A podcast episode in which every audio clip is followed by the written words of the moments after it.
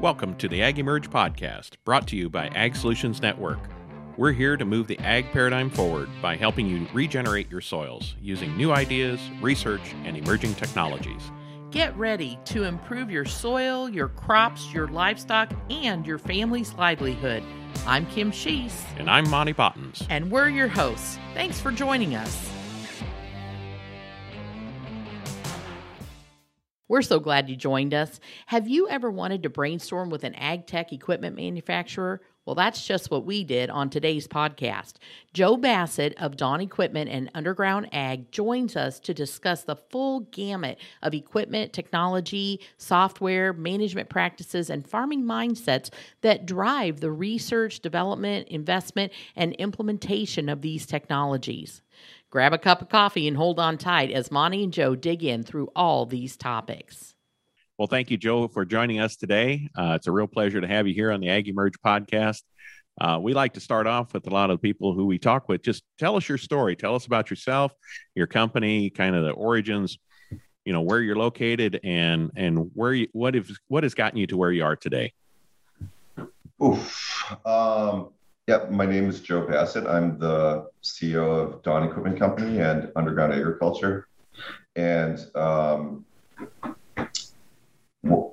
Dawn is a company that you know a lot of people are familiar with. Uh, the company actually dates to the early '90s um, when my my father partnered with some other uh, people to found the company. This was the sort of beginning of the kind of no-till revolution. Uh, you know, Roundup was coming on the scenes. Uh, the company actually started as a, you know, as a ridge till company because remember, ridge till was sort of the the sort of precursor to no-till in many cases, and and our the first product was this. Um, this knife that you would use to inject ammonia under ridges, and then there was an opportunity to um, you know become one of the uh, companies that that was a licensee um, to make the toothed wheel row cleaners, and um, you know we we seized that opportunity, and the company grew really fast. And uh, uh, in the early to mid '90s, um, uh, another partner of my father's at that time, uh, Steve Favor, you know, uh, created the first yield monitor in the mid '90s, and and that's a whole saga in and of itself. Um, the uh, uh, you know things things kind of went up and to the right, and then you know Jim, my father, looked around at like the planters that were on the market at the time, and were like, oh, these are junk. We're gonna make you know a really um, a really good one. And so he made the Paradigm 9000 planter, which in 1996 was a planter with central fill and central fill fertilizer and uh, hydraulic downforce control. And like, you know, it, it still would be a contemporary planter today. Um, really, really, really interesting design um, that was absolutely the right thinking. It was too far ahead of its time, you know, and and and part of that was kind of when I was in high school is you know seeing that transpire. Um, you know, the company basically you know sort of ran out of runway. We we weren't manufacturing enough in house at that time, and it we just basically ran out of runway. Company um, went through uh, bankruptcy in the late 90s, uh, sort of when I was in high school and college, and, and shrunk all the way down to you know just um, uh, four people, and you know, but it always we always had a kind of a, a core following because we made really heavy duty things with really high quality components that lasted a long time and didn't break. And they kind of always sold and you know and it kind of limped along for a few years. Um, uh, but there was always a, a, core market of people that were buying some of those basic attachment products for the planters. And um, I went to the University of Iowa, and uh, I was, you know, I, I studied uh, physics at the University of Iowa. I worked as a machinist at the Department of Physics when I was there, you know, because I, where it was phenomenal. And, um, you know, there were, uh, it's not like engineering schools where there's tons and tons of students. There's more faculty than students, and you you know they. I was not a typical student. They gave me a really long um, leash, and I got to build things, and I got to get into. Um, uh, I was really interested in uh, parallel software. I was uh, making different um, components in the machine shop at that time, and you know, kind of had to uh, make a decision whether to come back to the the family business. It, it did not look like a smart move at the time. Um, you know, the company was sort of limping around in the early 2000s with a million dollars of sales or something like that, and um, you know, but it, it it, seemed like at least a good starting point. And I always like making things out of metal and designing and manufacturing. And so just to have even that small starting point, I think was really um, was was worth it. And so we come into the the business and um, basically just made mistake after mistake after mistake in my 20s and, and early 30s. Don't know learning experiences. And and I that's what I they are. Do. and, and it, I, I don't know that it's the wrong way either. So, you know, probably we made our first strip till row units around 2006, 2007. Things kind of started working there. Um, then we made the first, you know, planters kept getting bigger and bigger and bigger. And all of the planter attachments at that time were kind of manually controlled. Like the farmer would stop the tractor and walk back there and just kind of fiddle with it, which, you know, you'd 36 row planter, you'd be at it for an hour while you're making an adjustment, you know, and so a lot of pins. Yeah, exactly. And it was just, it was just dumb. So we kind of made the first remotely controllable planter attachments in like 2007, 2008. And that, um, that caught fire. Uh, we made some designs that really last a long time and generate real value and are still like the GFX row cleaner is one of the few planter attachments on the market that is not a throwaway. It holds resale value. Um, it's completely rebuildable. And uh, the earliest units that were produced in 2007 are still in use today. Um, then we said, okay, well, we're kind of automating this row cleaner. Well, why don't we and we're making that hydraulic why don't we make the downforce system hydraulic too? And just sort of stumbled into that at the right time.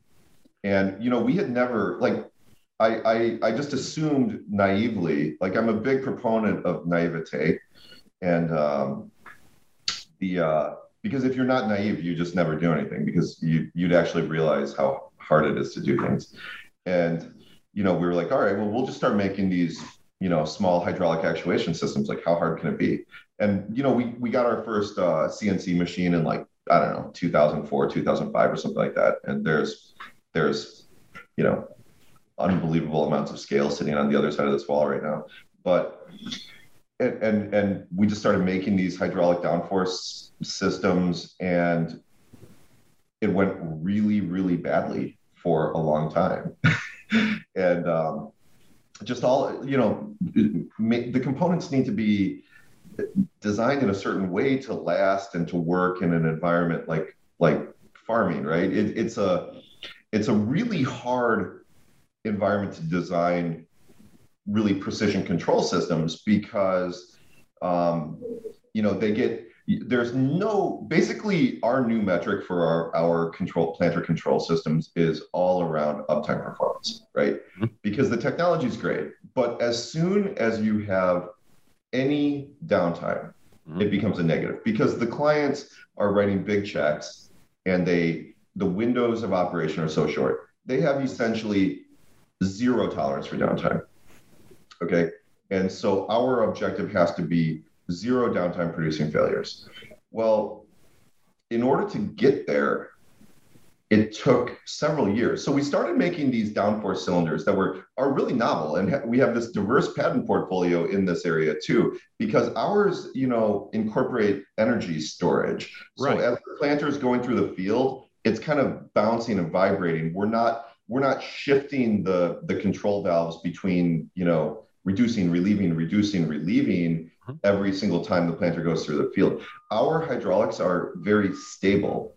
Like you can you our, our new systems are actually digital, like the reflex down pressure control system, where it, it's not a like most of the other systems on the market use these uh, pressure control valves, and a pressure control valve, ha- you, you know, you drive like you're trying to set the pressure on the row. Okay, so just for people that don't know very much on this podcast, right? These are systems that automate um, how hard the planter is pressing on the ground as you go through the field, Mhm. and that's really important. Even though like like the the singulation of the seed gets so much focus from from the farmers Well, and you see that all year round. That's why everybody focuses on the picket fence stand because you Right. see that at 50 mile an hour, but you don't see the bad seed to soil contact or bad depth placement unless you get a shovel out. exactly And but and and what you're talking about in your system is saves so much oil, you know, because that accumulator that you have built into there, it's what 20% of the oil requirement of other, you know, hydraulic down pressure systems. So the first systems we made were called the RFX system, which was like a normal pressure control valve coupled with an accumulator. Um, and that eventually became the Deere IRDF system. Okay. And th- then that that caught fire, right? That is arguably by volume the highest selling product in that category in the market, even though the precision planting products are are you know I think probably more widely known. And you know, and so around that time, like 2015, okay, you have uh, Greg Sauder um, selling precision planting to Monsanto for a, a lot of money. And I look around and I'm like, wait a minute. I mean, we're not really like our kind of Venn diagram kind of overlaps with with that Venn diagram, maybe 25%. But I kind of was thinking, well, let we might as well just steer ourselves into a collision course or try to with with this other, you know, company because obviously there's a lot of money and a lot of value there, right? Like I didn't know anything. Like I people used to tell me to get an MBA. Um, like I didn't. I I, I know. I, I don't identify as a business person in any way at all. Like I, I just don't. My objective is not business. My objective, my the dawn and underground agriculture are an infinite game because my objective is to keep playing the game, not to make the most money. Because I actually we got a fellow Simon Sinek follower right here. I, I, I enjoy doing it. Like it's if if I didn't like if I hated coming to the office every day, I wouldn't do it. You know. Mm-hmm. But a two hundred eighty million dollar payout isn't always bad either. So no, it's not bad. No, I'm but, happy but, for but Greg again, and what he accomplished. But yeah, I mean, his timing was perfect on that, right. and, and and that doesn't necessarily mean that that timing will ever really come again. Like, what are the really big exits in ag tech? Right? You have that. You, have, Blue River Technology. Blue River. That's probably the largest one. You have Climate Corp. Yeah. Um, that's what you hear about. Is the big ones. Okay, and and w- what else is there? Um, oh, there's a few others that have exited, but but they don't get the headlines. But, I mean, but, there's many other small ones. I mean, there aren't that many hundred million plus correct exits, right? Um, you know, and so I I don't know. That's not really my goal. Um, my goal is to uh, have a great time and to do, make a lasting positive benefit on um, on farmers' lives and on the world. So, you know, but I mean, to that point, okay, so we finally perfected like our new down pressure control systems. So like it, things kept kind of going like this, and our strip till systems now also use the same active control stuff. Um, it, we now we make these digital control systems where like a lot of these downforce control systems if you if you were to just park them in the ground without disabling the system they would just shatter right? And the the reflex system is actually digital. Instead of having one valve it has two two poppets right? And a big gas volume. And if the if the force on the gauge wheels of the planter is too low we pulse one valve and if it's too high we pulse the other one and you're doing that you know every 50 milliseconds just but the the gas volume smooths it out and this year it clicked. Zero downtime producing failures. But also, you know, I remember being, uh, you know, 10 years ago, my father saying, We are not a software company. We are not an electronics company. Well, unfortunately, we basically had to become a software and electronics company in order to compete because, um, and our our software and embedded control started clicking this year too, because again, you know, okay, so so so up until you know recently, we were uh, producing a, a Deere product, and our products for planters are largely sold through the Deere distribution network. Mm-hmm. I don't think that that's going to continue, and I I think that the better and better we do, and the more we advance in some areas, it's likely going to be increasingly difficult to continue sort of piggybacking on top of the Deere distribution network, which John Deere just crushes it in distribution. Mm-hmm. Like they're they're they're the best. There's dealers everywhere. You can get any part in like 24 hours. Um, that's why people buy green is because at least somebody can come out and make your stuff work, right? Mm-hmm. I mean, and I, you've you've you've been in the the the red ecosystem your entire life, and I think that case people always have kind of a chip on their shoulder about you know always being number two or whatever. But you know, I don't know. I it, case I think. What do you what do you think? You you want to read the case tea leaves? Well, okay. So when I was a Case IH dealer, um, was we were from 90 to 99. So we had, uh, you know, just transitioned from uh, Tenneco to Case Corporation. And that was kind of during that run. And it was before Fiat got involved and the Fiat New Holland merger. So it was a different time than today.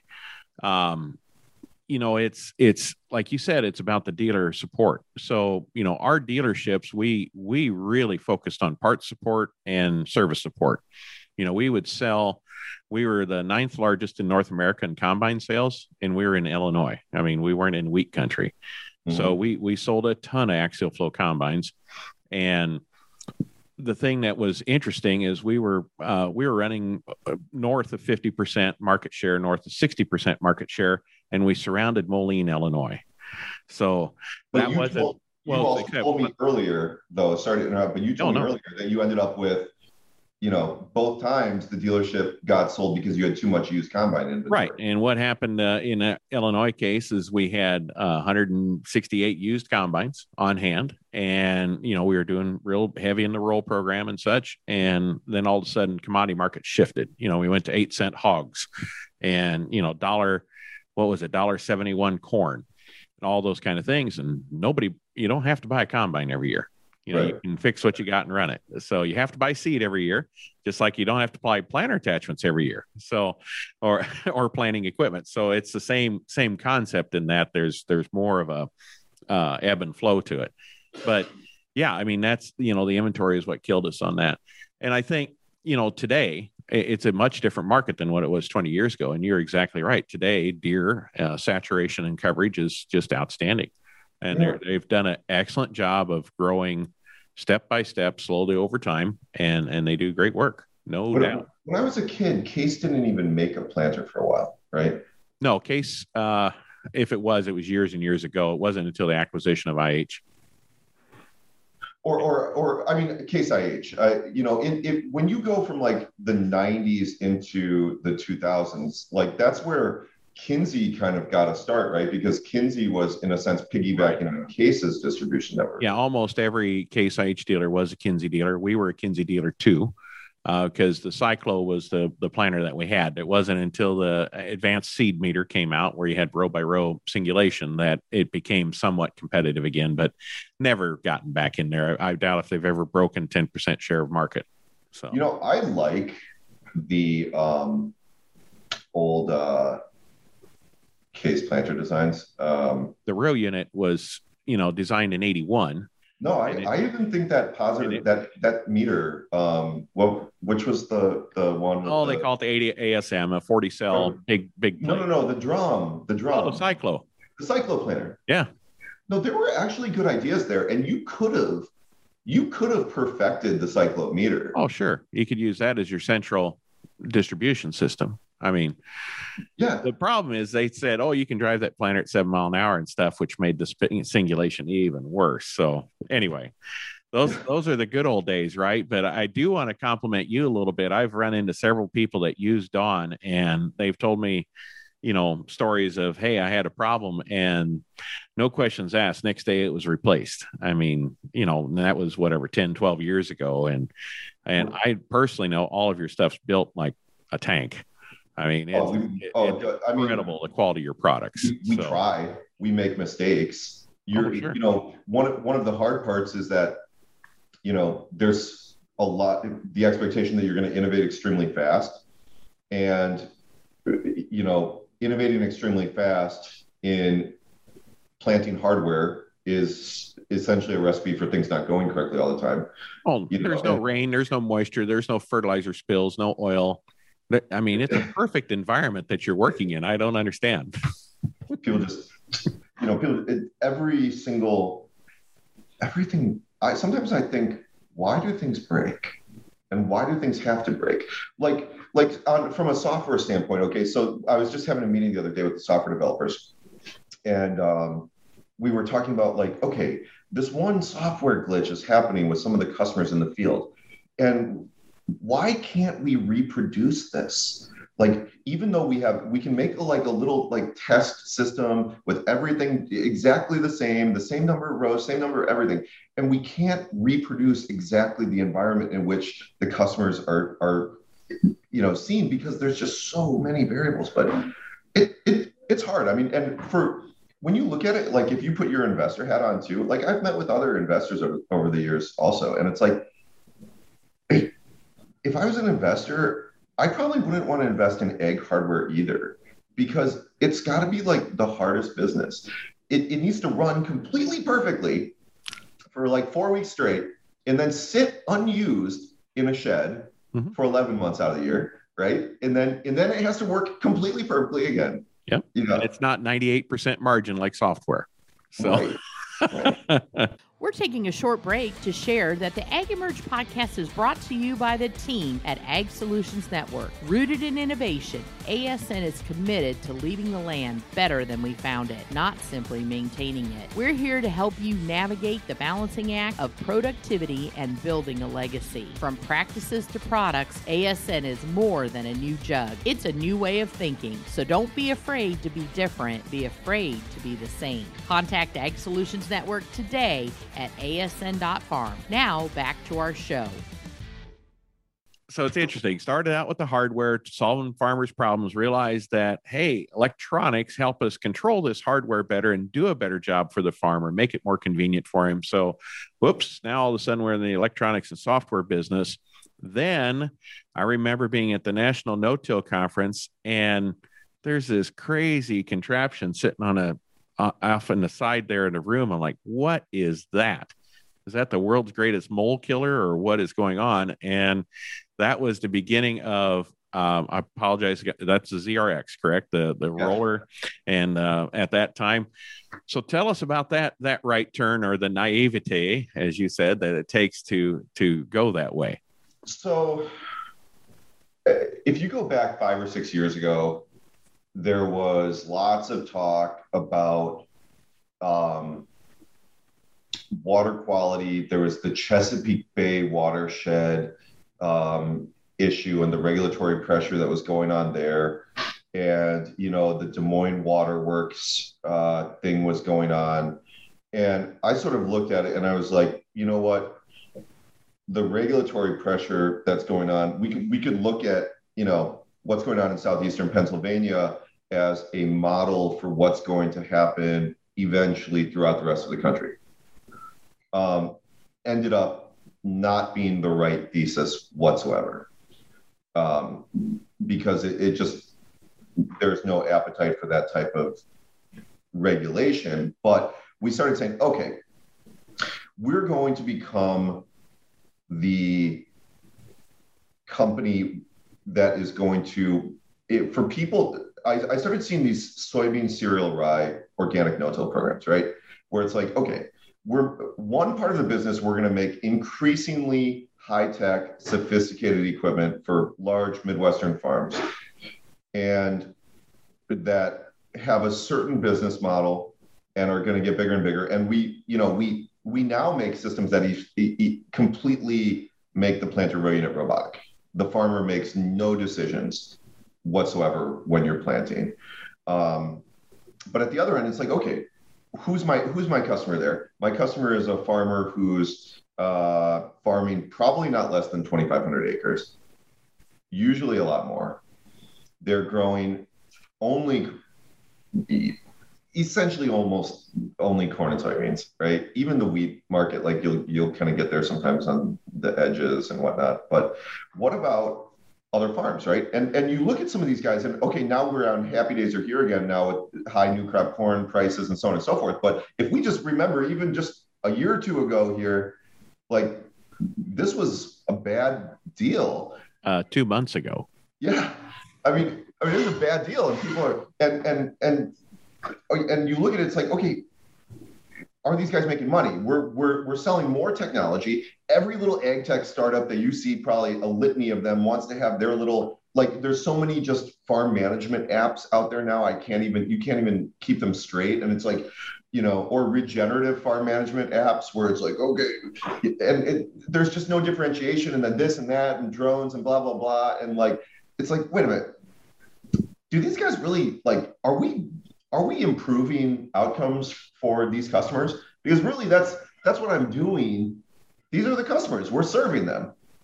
Right? And we're supposed to make their lives better and generate real value for them. Well, in a lot of in a lot of cases, you, the investor, are, are actually the customer, not the farmer. Correct. And, They're in the business of raising money. You know, it, yeah. but anyway, and so it's like, okay, well, are we are we really making these their lives better? Okay, so what what would be what is their objective? Uh, and their objective in farming is to to make money, to make a sustainable business, and to make a a, a business that will allow them to hold on to the farm and and and hopefully pass it on to the next generation. And if you look at a lot of these farms that are in that sort of 300, 500 acre, sort of maybe even a thousand acres in some markets, like what if if if you if we look into the next five years of automation of farming, why do these farms need to exist? Why does this farm why why does the, why does the market need your 300 acre GMO soybean, you know, corn farm? It doesn't. There, there's no reason for you to even do it other than the fact you want to keep doing it. So what would be another model where we we we start from the perspective of how do you make the most money farming and then work backwards from there. And what I came to was that organic no-till is the way to make the most money farming, right? Because you are selling your outputs for the most amount of money and you're putting the absolute minimum number of inputs into it. Where we've, you know, in mainstream corn and soybean agriculture, like inputs have just gotten out of control. And then there's just every next little input input this and you know and it it okay what if we what if we instead of having a conversation about like yield which everybody loves to talk about yield we talk about what is the real net income that's being produced because nobody acre. can figure it out. Nobody can figure out what their net income is. And, and well and they can look at the yield monitor and know but today they just they don't have a good handle on what that what that profit is um, there are some software products and some sort of ERP kind of farm software products out there now that are giving real time profitability maps mm-hmm. on the farm, right? Where it kind of aggregates every single input and every single operation you're doing. But I'm saying 99.5% have no clue. Right. They right. know on an enterprise level, uh, but not right. on a spatial level. Exactly. And oh, here's this area. Like, why am I even farming this area? Correct. And, and, and that's why I think the absolute, you know, if you could change the CRP program to allow people to take arbitrary pieces of a farm and put it into CRP, that would be game changing for the soil. It, it, you know.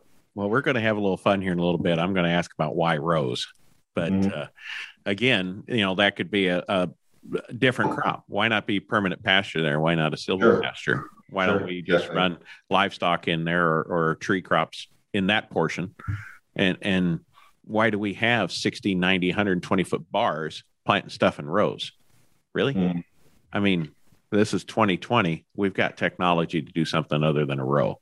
But anyway, Um, oh, let's back up just a little bit on before we go there. you know, and, and so we basically said, all right, we're gonna we're gonna start looking at organic no-till because we think the farmers can make the most money per unit acre, and then we're gonna make every single solution that the farmer needs, whatever it is, in order to do that. So that started off with the ZRX roller crimper, which is this really, really amazing device that empowers farmers to plant into essentially any type of cover crop condition and um, and manage it. Like you, you know, all of this stuff that's out there. You, when you talk about like the indigo agriculture and everything else, where and and where it's like, well, if farmers will just no-till, then then you know we'll do all this, and the soil will do this, and carbon, blah blah blah. And it's like, okay, if they will just no-till, and and th- then I hear a lot of things where we just assume where it's like, okay, well, no-till no-till works better, right?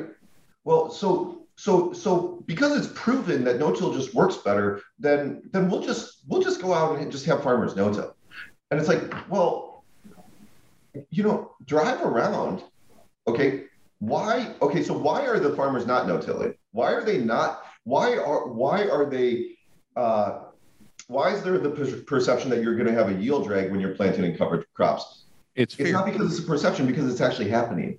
well, and there is a fear component to it too. Or they're just planting cover crops and they're not changing anything on their nutrient system. You see, that's what we're all about. Is if if you're going to change one thing, you change everything, whether you want to or not. So if you're if you're changing everything by changing one thing, you need to address everything at once. And uh, Yeah, I, You're I- right. If you just add a cover crop, you're you're and do nothing with nitrogen management as an example. Yeah, congratulations. You just signed up for a train wreck. I, I'm very weary of the customer that goes all in right away. I we I don't want you to when you're radically changing your practices. Mhm. Don't change the whole farm. Do 100 acres. Right. It- Do it- enough that you can see it like 100 acres or 20% of your acres or something where you're you're in it.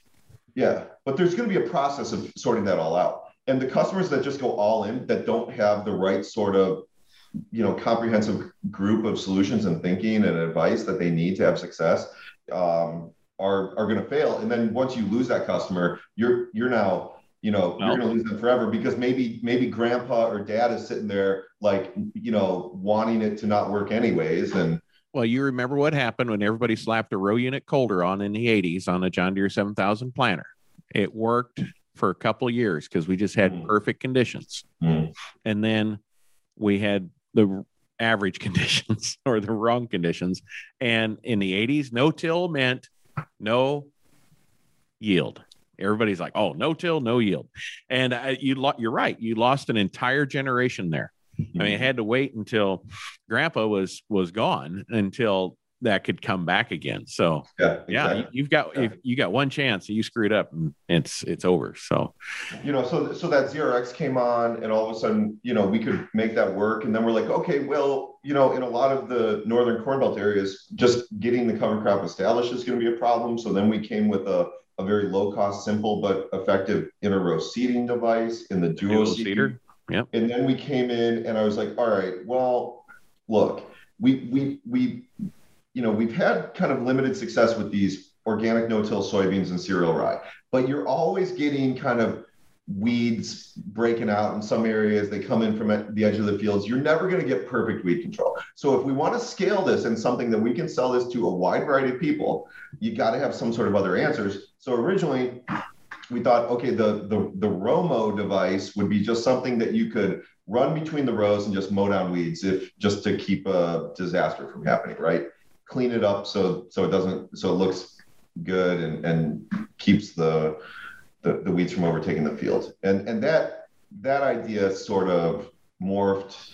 Um, then you know you also have well as things have come along, um, getting people to wait long enough to plant the beans in order to use a roller crimper system is very very difficult to do. And so, okay, let's look at solutions that are something that you can roll after planting. So there, that's where the Enroll product comes in, and and and that's actually a handy product because people, the farmers will take the products and actually use them for unintended applications, and like um, you'll use that device to, in some of the the kind of permaculture, there are actually people doing large scale sort of permaculture stuff where you'll you'll you'll try and leave a living cover crop kind of running uh, going between the rows, you know, as we get into corn, because corn is corn is hard, and um, and to get into the wide rows, you know, but and, and so all right, we'll we'll maybe you know, guys will start trying these systems where you're going to grow clover, a, a thick stand of clover, and then you're going to try and just grow corn into it and radically reduce your nitrogen inputs and and kind of just keep a perennial not a perennial but a, you know a, living cover crop all the time right? And then maybe we'll stunt it with the inter-row roller just kind of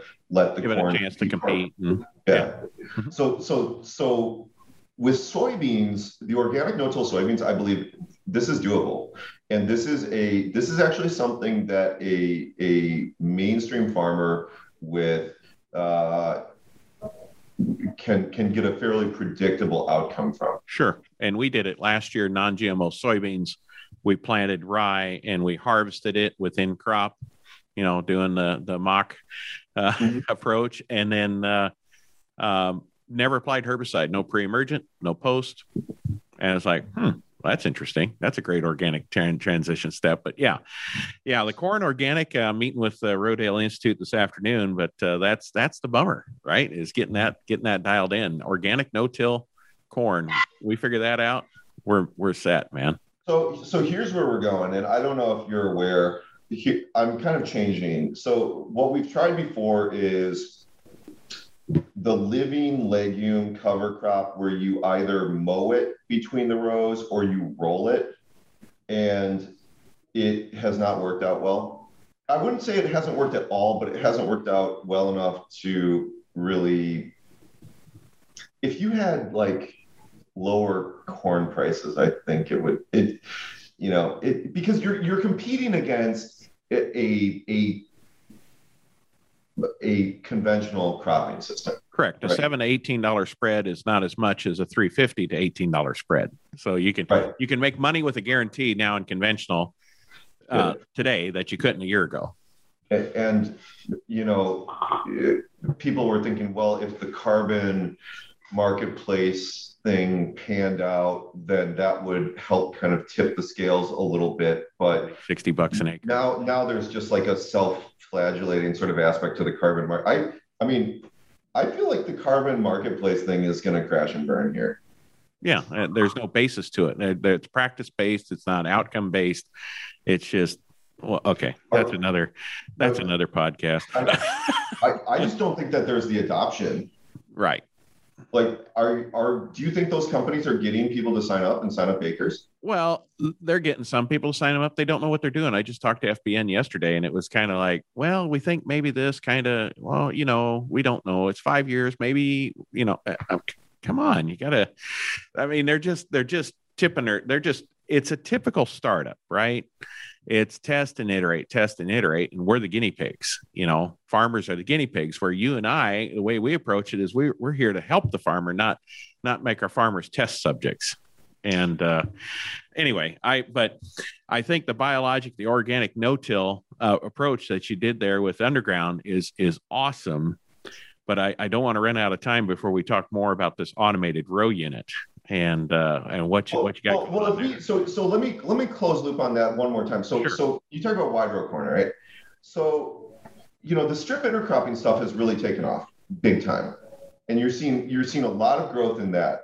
Um, the kind of Jason Mauck uh, wheat bean intercropping thing. I mean, you've seen a lot of people sort of go that way, but in corn, you know, I've um, we've partnered with uh, Zach Smith, the stock from Stockcropper, Mm-hmm. And um, we're making this, in fact, it will probably debut in June, a mini stock cropper. Because okay, when I when I told you about underground agriculture, we're going to make a comprehensive range of, of products for regenerative agriculture.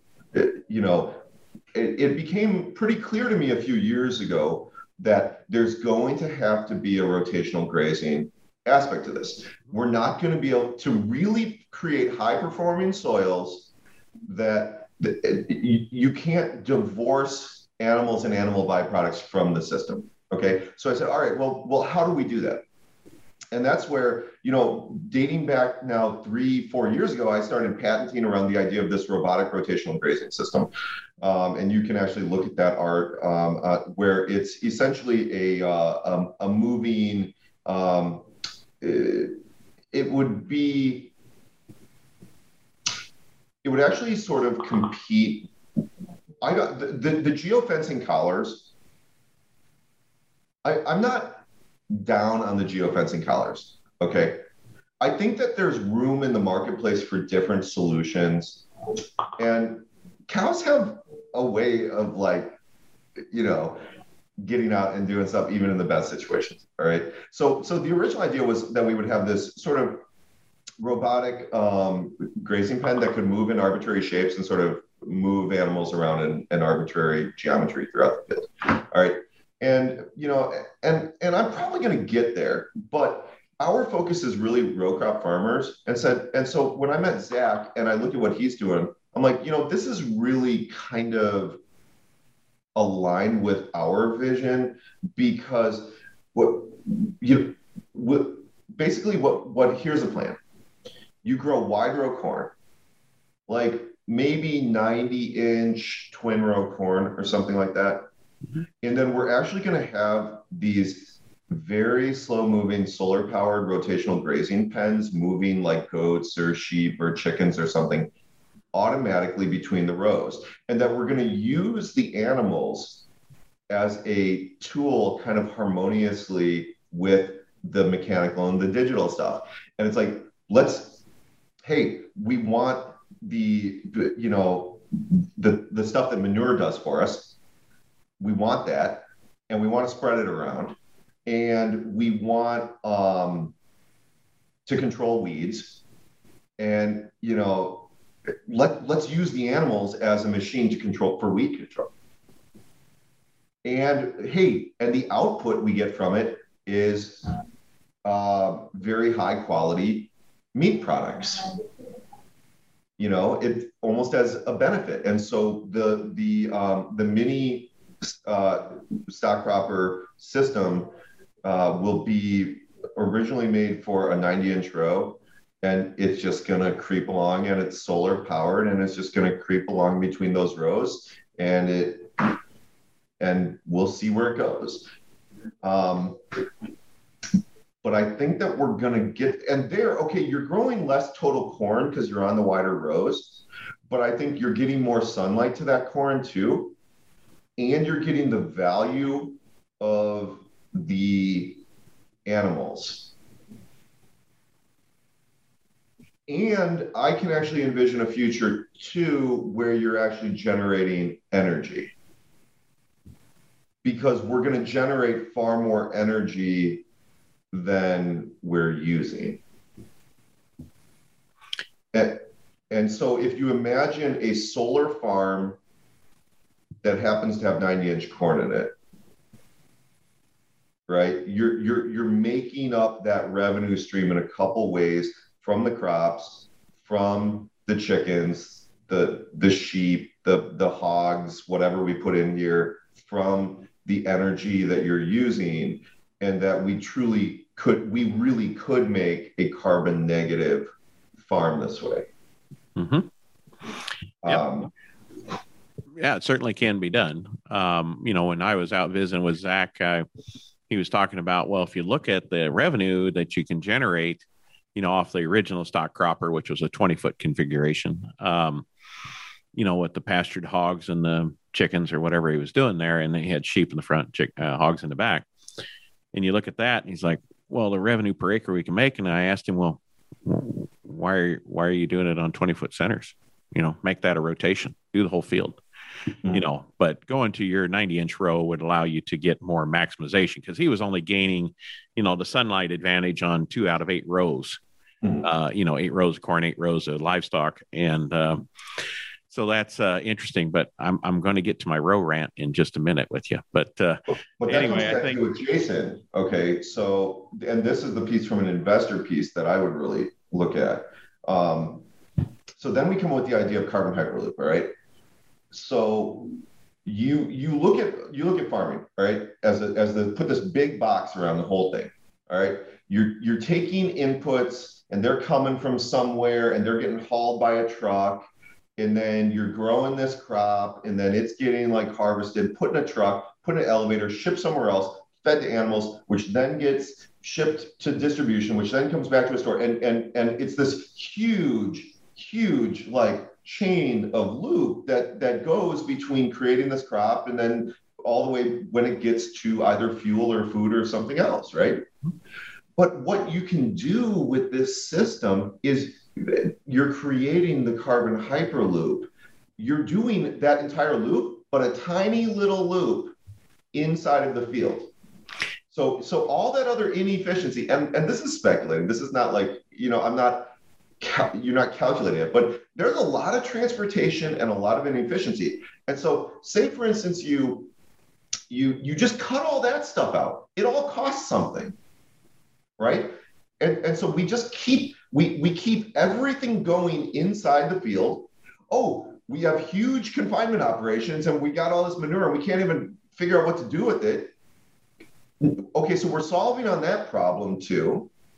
And then the output of the field is a high quality, nutrient dense meat product so or my, it's energy. My dad said to me, he says, you know, in the past, his his dad or his granddad, anything that you sold off the farm, walked off the farm. And essentially that's what we're looking at what we did in the 1930s is and earlier is anything that, that you sell off the farm walks off the farm because you grew the crops then to feed your own livestock to take to town. Same concept.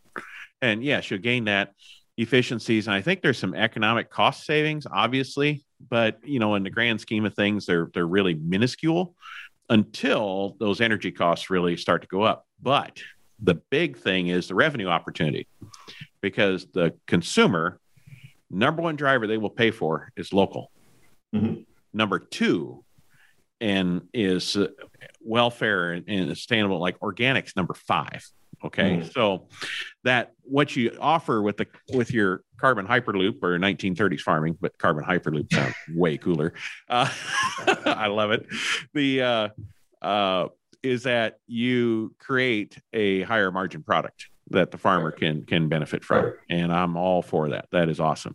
But there's a piece that's missing, which is the distributed animal carcass processing right? So right now, right now, if you meat packing is a centralized thing, right? You're kidding. Well, it's centralized like grains and like like everything else in agriculture, centralized, so, commoditized. So everything about this system is distributed. We have distributed energy production, distributed animal, distributed live, you know, manure, everything is distributed. But the one thing that's not distributed is that so but I've been seeing uh, you know, you see on Twitter these these mobile meat packing trucks that come around and they slaughter an animal right there in the field. I'll tell you what, that's the missing piece of the puzzle. And if I was like an investor kind of looking forward into that sort of, you know, five ten year horizon, that's going to be a piece that is hard to duplicate. Um, that I, you know, is just going to be needed that, that there isn't an answer for right now. The mobile truck will work if you make it robotic. The problem is the problem is the people have to go with the truck to do the slaughter. And people don't want to travel that far to the radius that that needs to to generate the throughput. And the other thing is, is 15 head per day is not profitable to pay people that are going up a dollar per year in Illinois uh, on minimum wage. And even if you could pay people that you could find, nobody wants to do it. Nobody wants to be a butcher it's not fun. It's damp, it's greasy, it's bloody, it's it's cold, it's repetitive motion. And it's not a fun job. People don't want to do it. That is something that needs to be robotic. However, it's extraordinarily difficult because every animal, every nuance is, is different. It's going to require advanced levels of intelligence and robotic motion and such to make that happen. But when that does come, Joe, that is you're exactly right because then we can we can go to the farm. It's the best for the animal. You know, last minute they just took one bite of grass they're in heaven. Right. You know, you drop right. them in the field, you leave the uh, entrails in the field that you can't get secondary uh, products out of. But then, yes, uh, the cut and process thing that that needs to be that needs to be robotic because because nobody likes to do that. That's even worse than adjusting the residue managers on your planter. The, the, the plant based meat people are are like you know getting wound up right now. And honestly, I don't care about plant-based meat. I win either way. It's all pea protein. It's all something that's being grown by. Walmart. The only thing is, I think the soil loses because we we grow more leguminous crops, uh, and uh, we're gonna we're gonna burn a lot of carbon out of the soil, and we shift more and more beans and peas, and, and that worries me. People that that that somehow neglect the, the healthiest soil is soil that has manure integrated into the system in some way. Like you, you hit a, I, you, you kind of hit a plateau with with um, soil health unless you unless you do incorporate manure in in some way. And and just people that have this idea that part of the um, carbon sequestration um, equation does not involve animal byproducts. I think is just is just madness actually. Mm-hmm. But whatever that that conversation is a um, you know completely well that's what we're doing on our farm uh, integrating livestock. We've we've got cattle hogs chickens lamb egg layers and they're integrated across the landscape. Grow cover crops graze the cover crops ahead of planting you know graze cover crops that are interseeded after plant after harvest. We uh, have regen year. We we'll we'll take 160 320 acres and just graze it that year. So so we're doing sounds like you're a candidate for a stock cropper mini. Well i think uh, it'll take a lot of them to do it. So um, we um, good problem to have it's it's it's a scale problem with with 90 inch but i think it's um but on to you know how how we're farming today something that i i realized this spring while i was you know watching the planter go and, and in the row and i got frustrated because we spent it just seems like every year i spend $50000 on the planter for some latest newest and mm-hmm. doodad and gizmo you know i've got you know V apply hd for all three nutrients we're putting on i've got uh, the furrow force closing system i'm sorry i know this is you know mm-hmm. brand x stuff here um, and does a beautiful job. And I was so impressed with the closing system this year. I'm like, aha, finally, something that works great in no till cover crops and stuff. Works great, except for when uh, we run into what my dad calls a sex stone and it, and it plugs up the row unit. Other than that, work fantastic. Um, you know, and everything is going on. And I'm just thinking, why? Why are we doing this? This is stupid. This is the same as what they were doing in Egypt, pulling an ox with a with a to make a seed furrow, have someone else mm. come in, drop a seed, and then someone else come and fill that with dirt. I mean, we've been doing this for 10,000 years. This is the dumbest thing. Why are we planting a seed in a trench? Mm. Everything we do today, whether it's, you know, downforce to control it and the, the the nitrogen banders and the residue managers to so we don't have hairpinning to make a furrow. Then we can't close it and we got to break the sidewalls with some sort of device. And then we have to have a furrow closing system all because we have this freaking furrow.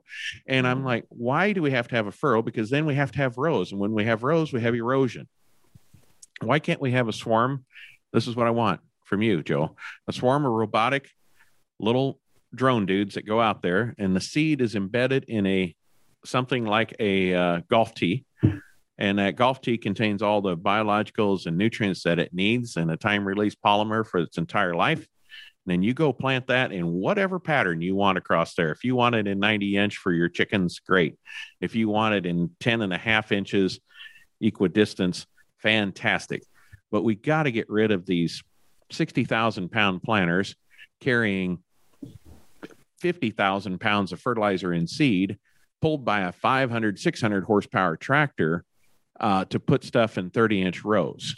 It's just dumb. I, I we have we have reached. I, I'm so impressed at one hand of where we've gotten to, but it's just it's it's compounded stupidity is where we've gotten to. And you look at I I have a Harvest International planter, okay, because I don't like throwing away everything that you have to when you get all the aftermarket doodads to put on it. But I look at the total dollars of doodads I have versus the total dollars of iron I have. And the doodads are probably 2x of the iron. And that's mm-hmm. just crap. That is just wrong. And, and it, we have limited capabilities. So I challenge you to have the non seed trench planter. Please. Please. the problem is the business, right? Um, you know, again, people go broke having the right ideas too soon. And um, the second mouse gets the cheese.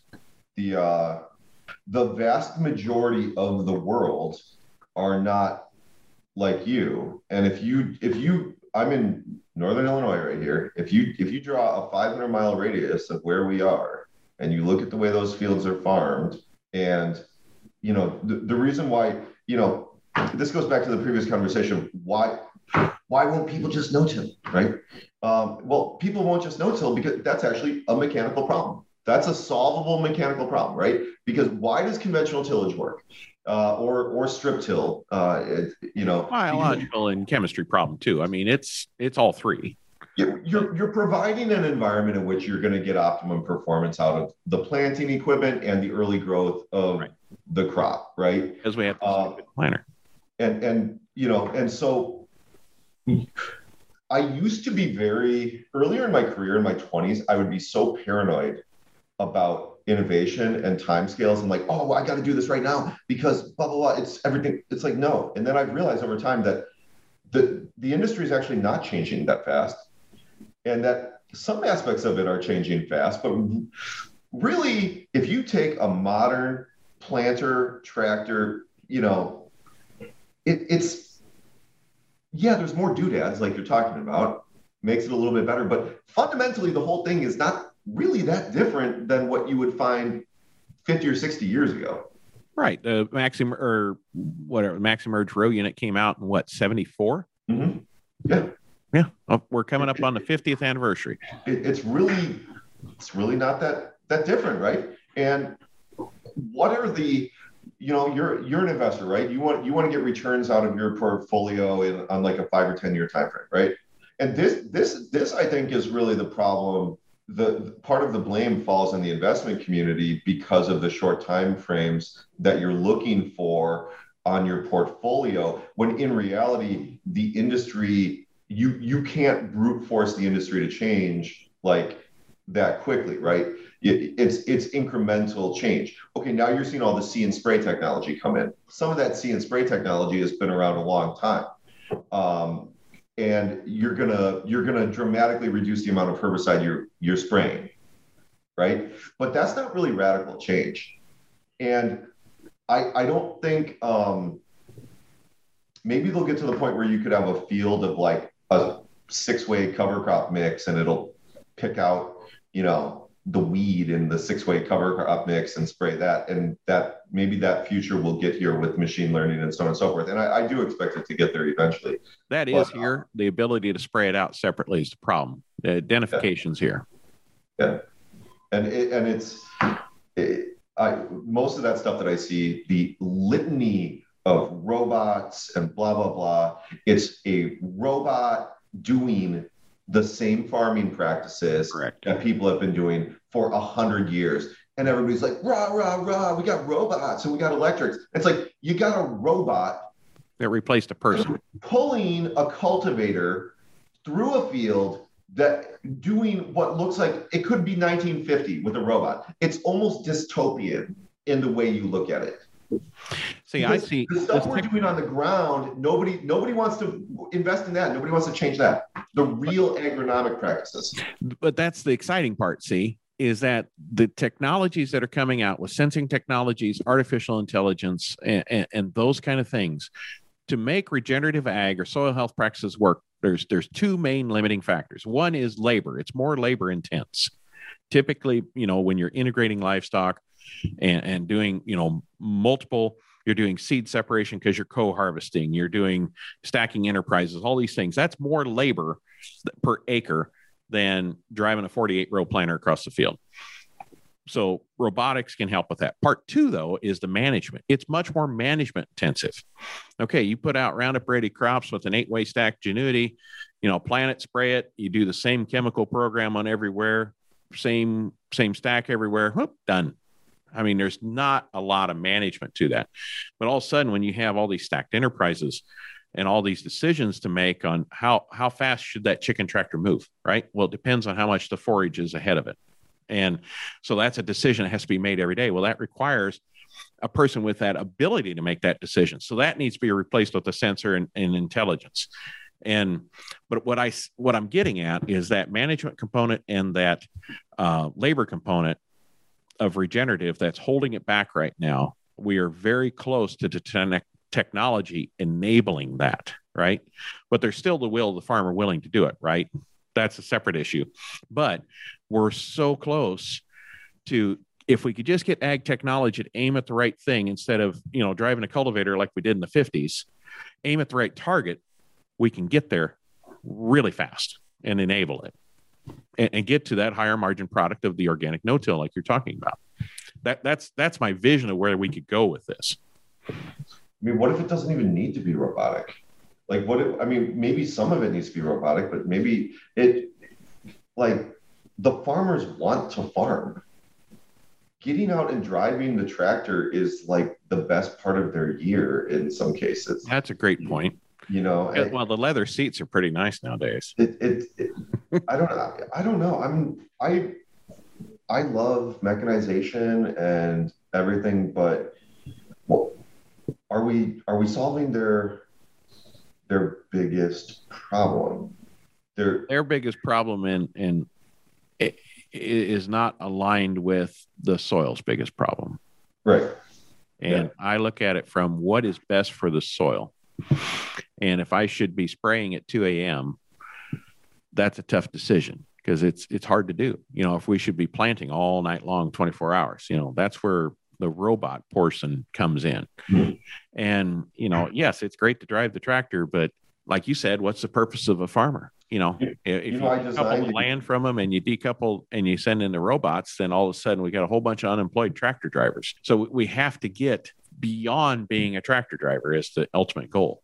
Mm-hmm. And go back to doing more kind of farmer type stuff, right? Right.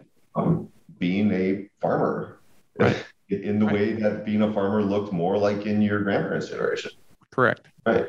But I, you know, for the record though, I'm not, I personally believe that a, a, lot of these regenerative solutions that we're talking about, they need to scale, right? Correct. If, if we can't scale to 500 or 1,000 acres, then it's not, I don't, I don't want to be in solutions that don't scale to at least that level, which will take that family owned farm that wants to keep going. They got 500 acres or something like that. It's really hard to, to, compete. There's no opportunity to grow, there's no land to expand on. They have to think different. What's an alternative way of doing things? We at least have to get to that level of scale. Because right now, regenerative space dominated by homestead farmstead scale. So five to 40 acres there's very few Gabe Brown, you know, Will Harris's, the the you know three to five thousand acre folks. You know that depending on what is regenerative. Correct, correct. You know, I'm talking all five soil health principles, integrated livestock, and and diverse crops and selling direct, blah blah blah.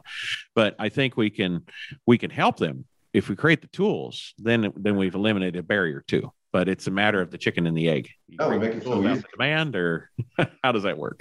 We're gonna make it so easy where you just you basically can push a button and make it happen.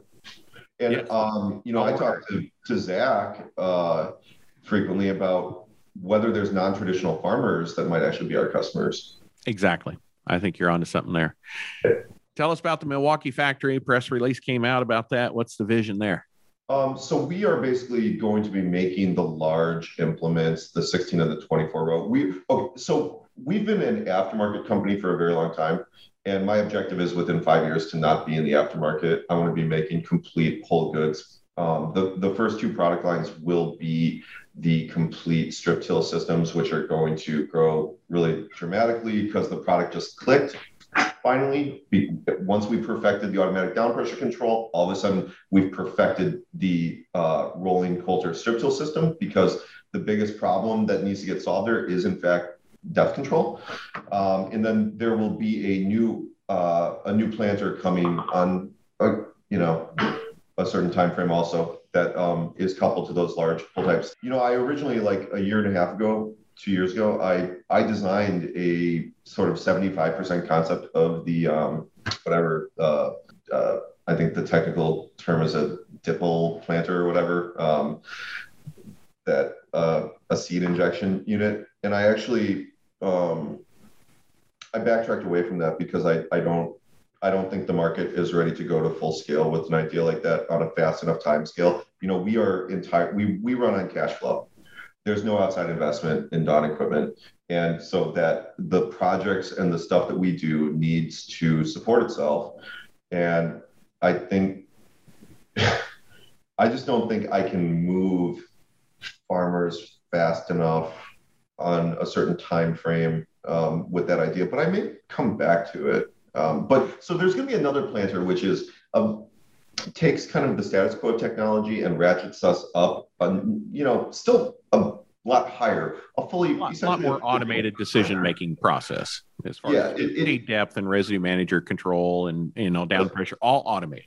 A zero soil dis, uh, or a, a zero operator decision making high speed planter, and where we want to make fun in, in automatic down pressure control, we are making time will tell. We are the worst marketing company and the worst sales company, but over time, our down pressure control solutions will will become the best solutions on the market. They are they are by design going to win in that space because they're fundamentally a better design. Okay, so but but if I want to come to market and really like we talked way way back about steering the ship and competing against some of these bigger businesses, if I don't have that seed meter piece of the equation, that's the fundamental heart of that planter that we can't we're never going to compete unless we have that uh, you know that piece of the puzzle too. So we're going to come with a complete thing, and like you said with your Harvest International planter, right? The, the era of taking the John Deere planter and like taking all these pieces off this other piece. No, we we've now we have an active depth control closing wheel system, act, automatic depth control system for the planter. By the time you take all the stuff off, you got nothing left. There's no point in it. So you you know we're just going to make you a complete row unit that you slap on there we'll make you the frame too. But if you want to put it on your existing frame, you know, your your your 10 year old 1770 frame or something, mm-hmm. you know, you can stick it on there too. So it'd be right. like what you the model that you did with the pluribus and and those kind of things. Except the, get, the get pluribus go from there. It, you know, it's ended up needing its own toolbar. But so right. so that's going to be sort of an interim solution.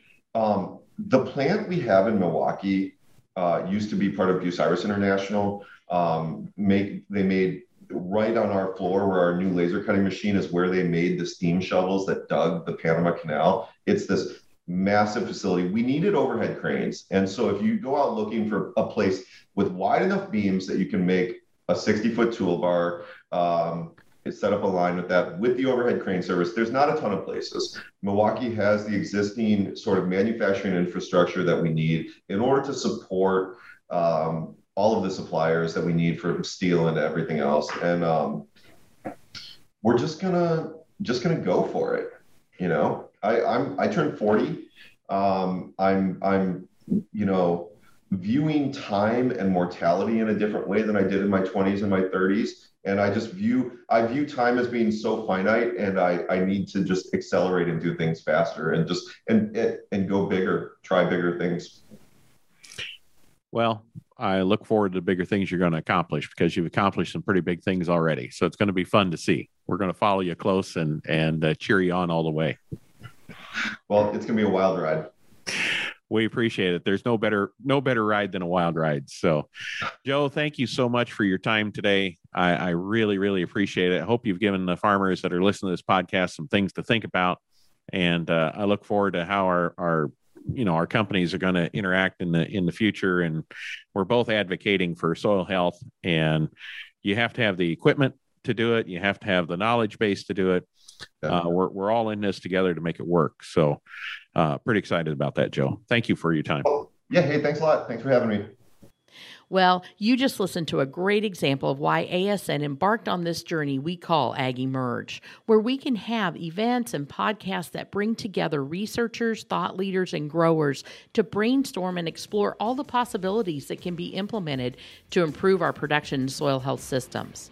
And if you'd like to learn more about what we're doing to help growers implement those soil health systems and practices, then check out our website at asn.farm. And there you can click on links to follow us on Facebook, Twitter, Instagram, and LinkedIn. You know, there's a lot of great things happening and always something to learn. Thanks for listening.